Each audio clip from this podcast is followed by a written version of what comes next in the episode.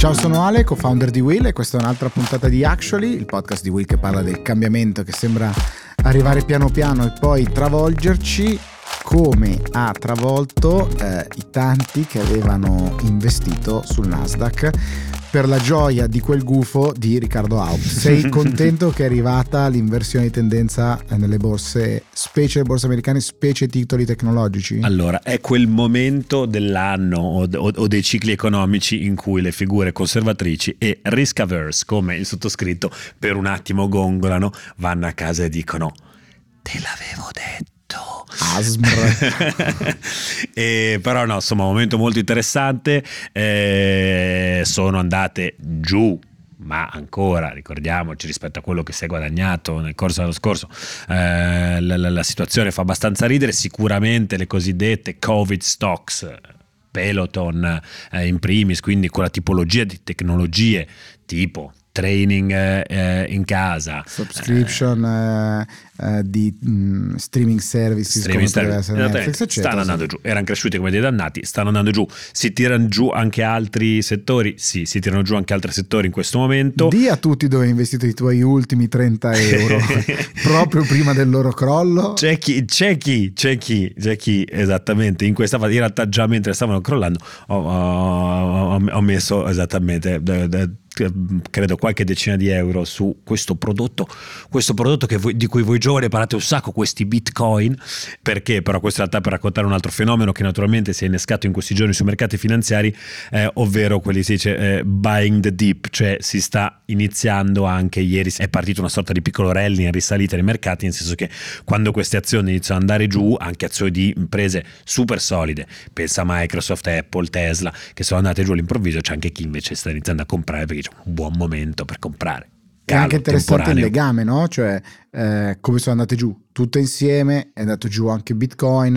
Eh, ho letto dei thread su, su, Twitter molto interessanti, e poi c'è chi può dire sì, sono ricostruzioni a ritroso, diciamo così, per dare un significato a dei tracciati che significato non ne hanno, invece che eh, diciamo altri che provano a eh, spiegare il perché Bitcoin sia andato giù in questa maniera così netta e almeno, diciamo, almeno in queste ore eh, non, smetta di, non, smetta di, farlo. Quindi benvenuto anche tu nel club di quelli pochissimi, sparute persone che perdono con le cripto, caro, caro Rick, mentre nel mondo e, miliardario... e per altri vent'anni non farò investimenti su mercati volatili. Testa, se, ne sono, se ne sono andati anche qua, eh, ma c'è un altro tema che ci lega e non è solo il fatto di essere le uniche due persone al mondo che perdono con, eh, con le cripto, ma anche eh, l'interesse per quello che succede in Europa, eh, perché eh, in uno degli ultimi, eh, degli ultimi, episodi di questo podcast abbiamo parlato del, di ESEI e di alcuni emendamenti particolarmente critici e preoccupanti per diciamo, la vita dei creators e non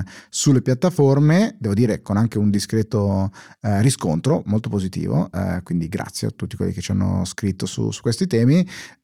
ci sono altri temi in Europa invece che ti appassionano, uno su tutti, la tassonomia? La tassonomia, certo, cerco sempre eh, temi con nomi complicati per provare darmi un tono. Eh, tassonomia, quindi sappiamo, sappiamo se, ne, se ne, è parlato molto in questi mesi, no? questa sorta di catalogo europeo che dovrebbe offrire indicazioni agli investitori eh, sul grado diciamo di sostenibilità, chiamiamola così una parola che vuol dire tutto e nulla, eh, di determinati investimenti. All'interno di questo catalogo si sta discutendo di inserire gas nucleare come, eh, come, come sappiamo eh, è un tema non caldo bollente, eh, sia perché ogni volta che si parla di nucleare ci si divide perché i tedeschi sono contrari, i francesi sono favorevoli, gli italiani fanno un po' fatica a prendere una posizione, sia perché siamo in una fase geopolitica molto delicata perché si parla di nucleare e di gas e sappiamo che eh, quando si parla di gas si guarda a est e sappiamo che a est insomma ci sono un po' di carri armati schierati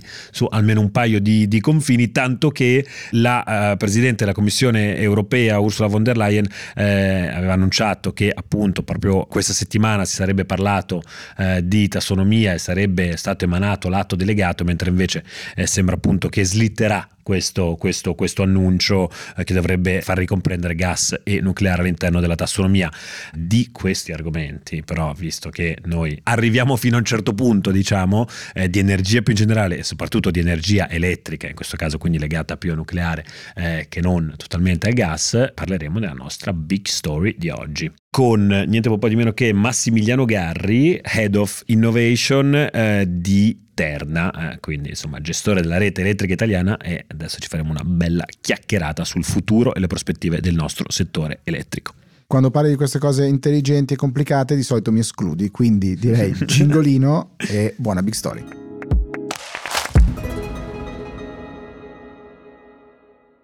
Eccoci, big story della uh, settimana, o meglio, di questo, di questo episodio. Uh, di cosa parliamo? Beh, di uno degli argomenti più caldi, eh, direi, del dibattito ehm, pubblico eh, contemporaneo e lo facciamo con eh, una delle persone che forse probabilmente è in una delle posizioni più interessanti per, per, per, osservare cosa sta succedendo nel mondo dell'energia e in particolare in quello dell'elettricità. Lo faremo con eh, Massimiliano Garri, eh, direttore Innovation and Market Solutions di eh, Terna. Buongiorno Massimiliano. Buongiorno a voi e grazie mille per avermi con voi in questa puntata. Allora, eh, facciamo un po' una fotografia a, allo stato dell'arte, come dicono quelli che parlano bene. Eh, un periodo storico in cui, appunto, come dicevamo, l'energia è al centro del dibattito pubblico per mille mila aspetti, dalla geopolitica alla questione della transizione eh, ecologica. No? Eh, eh, sappiamo certo. che abbiamo degli obiettivi eh, super eh, stringenti, eh, soprattutto no? 2030, se guardiamo solo l'Europa, 2030, il pacchetto Fit for 55, abbattere del 55% le emissioni del nostro continente, l'elettricità sicuramente gioca un ruolo fondamentale. Parto con una domandina così, facile facile, ma Massimiliano, che volto avrà fra dieci anni il sistema elettrico italiano? Domanda da un milione di dollari, come si suol dire. anche qualcosa no, di più, anche qualcosa di più. Anche qualcosina di più, visto gli investimenti che ci sono dietro. Allora, il sistema elettrico sta cambiando in maniera, direi, epocale noi basandoci su quello che è l'osservatorio Terna, Terna ha il vantaggio che essendo un po' il regista, il direttore d'orchestra, diciamo così, del sistema, noi abbiamo una visibilità a 360 gradi un po' Scusami, Massimiliano, faccio, faccio, subito un'interruzione maleducata Dimmi. come ti ho detto prima. Pu- puoi spiegare in beh, tre frasi cosa fa Terna? Perché secondo me non tutti, è uno di quei nomi che gira sempre, magari non tutti lo sanno. In pratica Terna garantisce che in tutta Italia arrivi l'energia prodotta dalle centrali di produzione elettrica e quindi dall'idroelettrico, dal, dal, gas, dall'eolico, dal fotovoltaico, arrivi fino alle città e quindi poi possa essere distribuita a tutte le persone. E questi sono gli asset, quindi banalizzando sono tutti i cavi che collegano tutta Italia, dall'Appennino alle Ande e dal Manzanaro al Reno, direbbe qualcuno qualche anno fa. Eh, poi invece c'è l'altro aspetto che l'energia elettrica oggi è un sistema che deve essere perennemente in equilibrio, cioè la quantità di energia che entra nella rete deve essere in ogni singolo secondo momento della giornata uguale alla quantità che esce. E per fare questo lavoro, io faccio sempre un esempio. Immaginate una vasca da bagno colma. Ora c'è una persona che si diverte ad aprire e a chiudere il rubinetto e voi con un bicchiere dovete svuotare per evitare che l'acqua esca fuori. Chiarissimo. Ora, di questi rubinetti non ce ne sta uno, ce ne stanno più di 800.000, oramai stiamo arrivando quasi a un milione di punti in cui l'energia entra nella rete. Di punti da cui l'energia esce dalla rete, te lo puoi solo immaginare quanti ne sono, tutte le case, tutte le tutti fabbriche, gli interruttori. Quindi per tenere tutto questo in equilibrio noi lavoriamo 24 ore su 24, 7 giorni su 7, 365 giorni all'anno per equilibrare continuamente quanta energia entra e quanta energia esce. Questi sono i due grandi mestieri di Terna. Beh, no, no, no, non esattamente una roba banale. E, no. infatti, eh, ti ho chiesto non a caso insomma di, di spiegarlo perché c'è sempre il gestore della rete, ma cosa fa esattamente questo gestore della rete e, e soprattutto della rete di trasmissione? Ecco, insomma, eh, grazie anche per l'esempio eh, della vasca da bagno, molto molto chiaro. Ecco, però invece mi, guardiamo... Mi i, I, miei colleghi mi picchieranno per questo, ma l'importante è che si capisca. Fatto, sono sicuro che tu abbia fatto mesi e mesi di media training prima di uscire con questa della vasca da bagno. e, senti, no, invece fra dieci anni eh, che, che, che, volto avrà questa rete, questo sistema, diciamo, eh, elettrico italiano? Proviamo, proviamo, a fare questo esercizio di... Ci sono due aspetti che influenzeranno tantissimo. Uno è quella che è l'evoluzione che noi comunque già vediamo. Se noi prendiamo dieci anni fa, io dicevo adesso sono più di 800.000 i punti che immettono energia in rete. Dieci anni fa, 15 anni fa erano 800. Wow. Quindi questa evoluzione si vede, si continua a vedere. Noi abbiamo una quantità di richieste perché tutti quelli che si vogliono agganciare, attaccare alla rete, devono chiedere ovviamente a Terna di potersi collegare. Noi dobbiamo stabilire se tecnicamente la soluzione è valida, non è valida, come, dove, eccetera.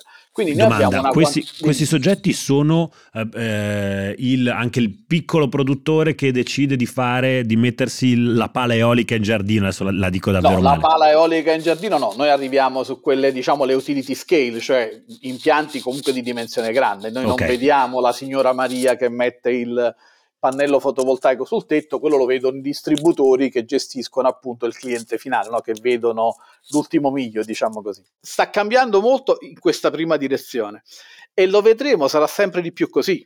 La quantità di rinnovabili, la quantità di impianti, sia medi, grandi, ma anche piccoli, continuerà ad aumentare. L'altro grande trend che si vede è quello famoso che tutti quanti chiamano dei prosumer, e quindi di quelle unità più o meno piccole che avranno l'opportunità di essere produttori e consumatori e quindi potranno scambiare energia. Oggi eh, il cittadino, comunque l'utente in generale, compra l'energia da un venditore di energia, da una società di vendita, e quella società di vendita poi gli fattura l'energia che consuma. Domani questo modello sarà molto più invece a rete, perché in teoria, almeno in direzione di quello che dice anche la comunità europea con le comunità elettriche, di quello che dice appunto quello che si vede succedere in giro per il mondo, in realtà gli utenti potranno scambiarsi energia. Per cui io ho il mio pannello, il mio impianto fotovoltaico sul tetto, in questo momento non sto consumando, quell'energia la potrò vendere al mio vicino che invece ha la pala eolica, in quel momento il vento non c'è e compra l'energia da me, non la comprerà più dal venditore. Per mettere in piedi tutto questo mercato, ovviamente anche Terna si deve attrezzare. Per esempio, su quest'ultimo pezzo, noi abbiamo fatto una joint venture con altri TS europei che si chiama Equigi, che guarda caso studia proprio l'utilizzo della blockchain come tecnologia per permettere questo tipo di transazioni. Questa è una delle attività fatte ultimamente. Ma se provo, Quindi, se, se, sempre con la tua sfera di cristallo in mano, a livello di fonti, secondo te, dovessi fare una scommessa, eh, no, non saprei dire il numero esatto oggi di quanta dell'energia che oggi viene messa in rete eh, provenga da, um, da, da, fonti rinnovabili. Eh, fra dieci anni questo numero eh, potrebbe raddoppiare, triplicare o rimanere più o meno uguale? Ma tra dieci anni dovrebbe almeno raddoppiare secondo i piani, per cui, come dire, più che una, una wishful thinking dovrebbe essere una pianificazione. Poi c'è un problema che tra dire e fare, in particolare purtroppo in Italia, c'è in come dire, tutte le difficoltà degli iter autorizzativi, delle attività da fare a livello eh, tutta, diciamo così, come dire, di, di, di, approvazione dei progetti, di eh, autorizzazioni, eccetera, eccetera. Quindi il percorso è un percorso complicato. Oggi ci sta intervenendo direttamente anche il governo con, eh, con delle decisioni dirette su quelli che sono gli impianti maggiori, quelli più critici, quelli più importanti, però il tema è molto, molto sentito. Oggi eh, noi dovremmo si riescono oggi a installare più o meno 800 megawatt all'anno di rinnovabili, fotovoltaico eolico.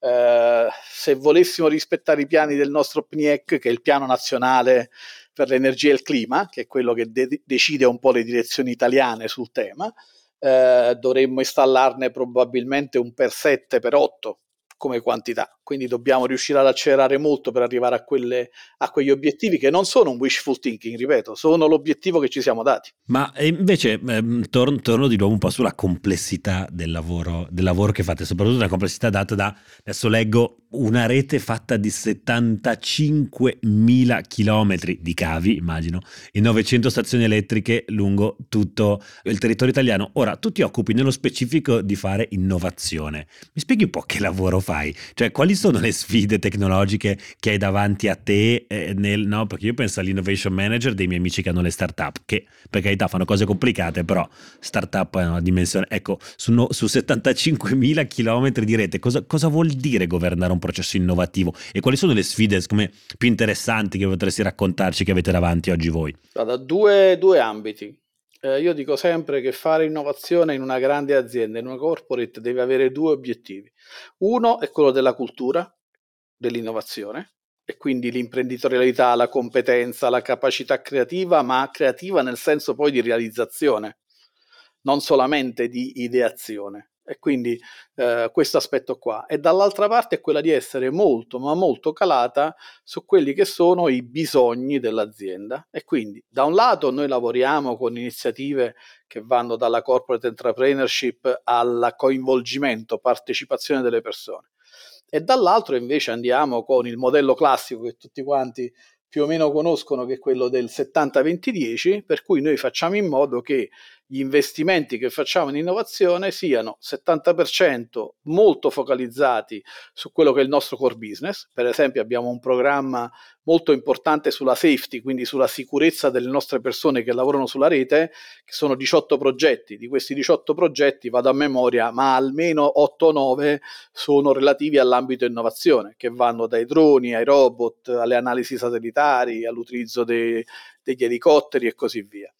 Eh, dall'altra parte invece dobbiamo eh, garantire che ci sia quella vision e quindi il 20 e il più 10 che devono guardare più avanti. E quindi guardiamo al, all'intelligenza artificiale, guardiamo a cosa significa sfruttare al meglio i dati della rete per far capire cosa succede, cosa significa eh, guardare a quello che potrebbe essere l'evoluzione anche dei fenomeni avversi purtroppo il cambiamento climatico accelera e rende sempre più complicati gli effetti degli eventi avversi, ma noi per esempio stiamo cominciando a studiare anche che impatti potrebbero avere le tempeste solari sulla rete, visto che è uno dei fenomeni che tutti quanti danno in aumento sia in termini di intensità che di frequenza. Ma posso eh, provare a chiederti invece, mi fai qualche esempio, qualche esempio eh, diciamo eh, concreto di, di, di progetti di, di, innovation che, che avete avete, che avete oggi e anche un po' il ruolo delle persone che le persone hanno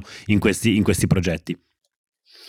Allora, eh, mi permetto di citarne, diciamo, due, due, gruppi di attività.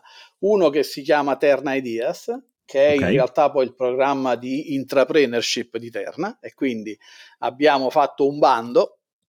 Quest- l'anno scorso si è conclusa a dicembre proprio del 21 la prima edizione eh, abbiamo fatto un bando a inizio anno su tre aree tematiche che ci interessavano particolarmente, la safety, siste- i sistemi di flessibilità per la rete, eh, tutto il mondo appunto del, del, dell'employee engagement. E abbiamo detto ai nostri signori dateci la vostra idea imprenditoriale da sviluppare poi come eventualmente vero e proprio venture all'interno dell'azienda hanno partecipato, devo dire, c'è stata un'ottima partecipazione da parte delle nostre persone, Terna ha circa 5.000 persone in totale, ma abbiamo avuto più di quasi 2.000 contatti sulla piattaforma. Di queste sono emerse poi 140 idee che sono state sottoposte al panel di valutazione, 14 sono arrivate poi alla, alla selezione finale sono state presentate a dicembre proprio a un panel fatto da amministratore delegato, presidente e tutti i direttori delle aree business e staff di Terna che hanno deciso su quali investire. E hanno vinto, tra virgolette, tre in piccoli, piccole venture, tre piccoli imprenditori, che sono uno su un'attività di safety molto importante, quella di rilevazione di campo elettrico, uno è su un'idea invece di come utilizzare spazi all'aperto per trasformarli in uffici, e un altro invece che è sempre su un tema della sicurezza, però legato a come vengono passate le consegne, insomma una cosa un po' più tecnica. Quindi questo è stato un esempio, ha portato queste tre piccole venture interne adesso ad essere delle vere e proprie attività finanziate con un budget, con un approccio che, viene, che è stato condiviso con i direttori. E questo è Terna Ideas. L'altro ambito che mi permetto di evidenziare è appunto Nextern. Nextern è un grande programma di cambiamento che vede sette cantieri che vanno dalla leadership alle relazioni eh, con le parti sociali, con i sindacati. Eh, e che ha all'interno però due grandi aree che sono gli spazi fisici e spazi virtuali e la digitalizzazione dei processi. In questo caso, per esempio, abbiamo fatto un accordo di coworking qui su Roma che stiamo cercando di estendere. Eh, abbiamo fatto eh, utilizzo degli spazi tramite desk sharing e non più con le scrivanie assegnate. Stiamo rivedendo in un'ottica di well-being tutto quello che è il nostro modo di approcciare l'accesso agli spazi, il, l'utilizzo, delle, l'utilizzo delle, mm, dice, dei tool che mettiamo a disposizione, quindi guardiamo alla user experience, a come interagiamo tra di noi e come dobbiamo interagire con gli uffici, per creare proprio un nuovo spazio nel quale Eterna possa effettuare le sue attività al meglio. Dall'altra parte la digitalizzazione dei processi, qua potrei citare dalla sostituzione della carta nei processi interni, eh, ma andando su qualcosa di un po' più, tra virgolette, eh, innovativo, appunto, noi stiamo guardando con molta, molta attenzione, abbiamo molti progetti sul tema, a come l'automazione industriale, quindi la robotica, possa eh, migliorare il nostro lavoro. Faccio un esempio dalla formazione fatta in realtà virtuale, che permette di abituare le nostre persone a, ehm, dire, ai lavori rischiosi, se, ovviamente in, in, in, massima sicurezza. Noi abbiamo creato un software di realtà virtuale, ovviamente con dei partner che ci hanno aiutato, ma che permette di avere l'esperienza di che significa salire a 35 metri d'altezza, appendersi a una scaletta attaccata alla mensola. La mensola è la parte del traliccio orizzontale, per capirci. No? Quando si guarda un traliccio dal basso, si vede diciamo, la piramide che è il corpo del traliccio e poi c'è un'area orizzontale, quella si chiama mensola e per molti lavori uno deve arrampicarsi, arrivare là, appendersi su una scaletta da questa mensola e lavorare per esempio sugli isolatori, l'attacco del cavo e così. Lo si può fare in realtà virtuale per evitare eh, per imparare bene che significa. Devo dire, l'abbiamo usato anche in qualche colloquio d'assunzione ed è molto divertente vedere la prima reazione di chi non l'ha mai fatto a dire adesso prova a arrampicarti a 35 metri e vediamo come reagisci. Di solito è una cosa Pro, prove per cuori coraggiosi, mensole appunto, specifichiamo, non mensole della cucina, ma no, mensole su no, quei no, tralicci chiama... enormi che stanno io sempre quando passo esatto, quando, esatto. Eh, a, a ma così come per esempio con i droni facciamo attività di ispezione evitando proprio che le persone salgano. Certo, vabbè, è vero. effettivamente eh, c'era un po' quella, quel sogno di gioventù di arrampicarsi sui tralicci. E Massimiliano ti, ti ringrazio sia per un po' eh, la, la, visione su come le cose potrebbero cambiare, attendere, eh, sia anche per averci un po' raccontato come, che è una cosa che facciamo forse troppo poco spesso noi, come anche le grandi aziende ehm, declinino appunto i, i, concetti dell'innovazione oggi, perché appunto eh, naturalmente l'Italia, noi vogliamo sempre, siamo degli advocate affinché diventa sempre più una, un paese di start-up e una start-up nation, eh, però i, grandi cambiamenti sono comunque sempre guidati dalle grandi realtà, soprattutto quelle di rete eh, come, come, la vostra. Io e... sono convinto, scusami se ti interrompo, che in realtà l'innovazione è una grande qualità che noi abbiamo che non è detto appunto che sia delle start-up, è dare l'opportunità a tutti di esprimere le idee che hanno, ma nel senso positivo del termine, cioè di execution. Io sono convinto, lo dico sempre, le prove poi mi hanno sempre dato ragione dove ho lavorato, se diamo l'opportunità alle persone di esprimere il loro capitale di talento, anche creativo, non si viene mai delusi. Il problema è levargli gli ostacoli davanti e permettergli di arrivare alla fine ed è questo il lavoro che fa l'innovazione centrale. Non sarà mai il vero motore dell'innovazione, il vero motore dell'innovazione sono tutte le persone della società. L'innovazione centrale deve levare gli ostacoli perché loro riescano a realizzare i propri sogni. Beh, direi che con questa non te l'avrei chiesta una chiusa, invece niente, l'hai fatta, l'hai, l'hai fatta tu così. Grazie mille eh, Massimiliano e alla prossima puntata di Actually. Ciao a tutti. Grazie, arrivederci.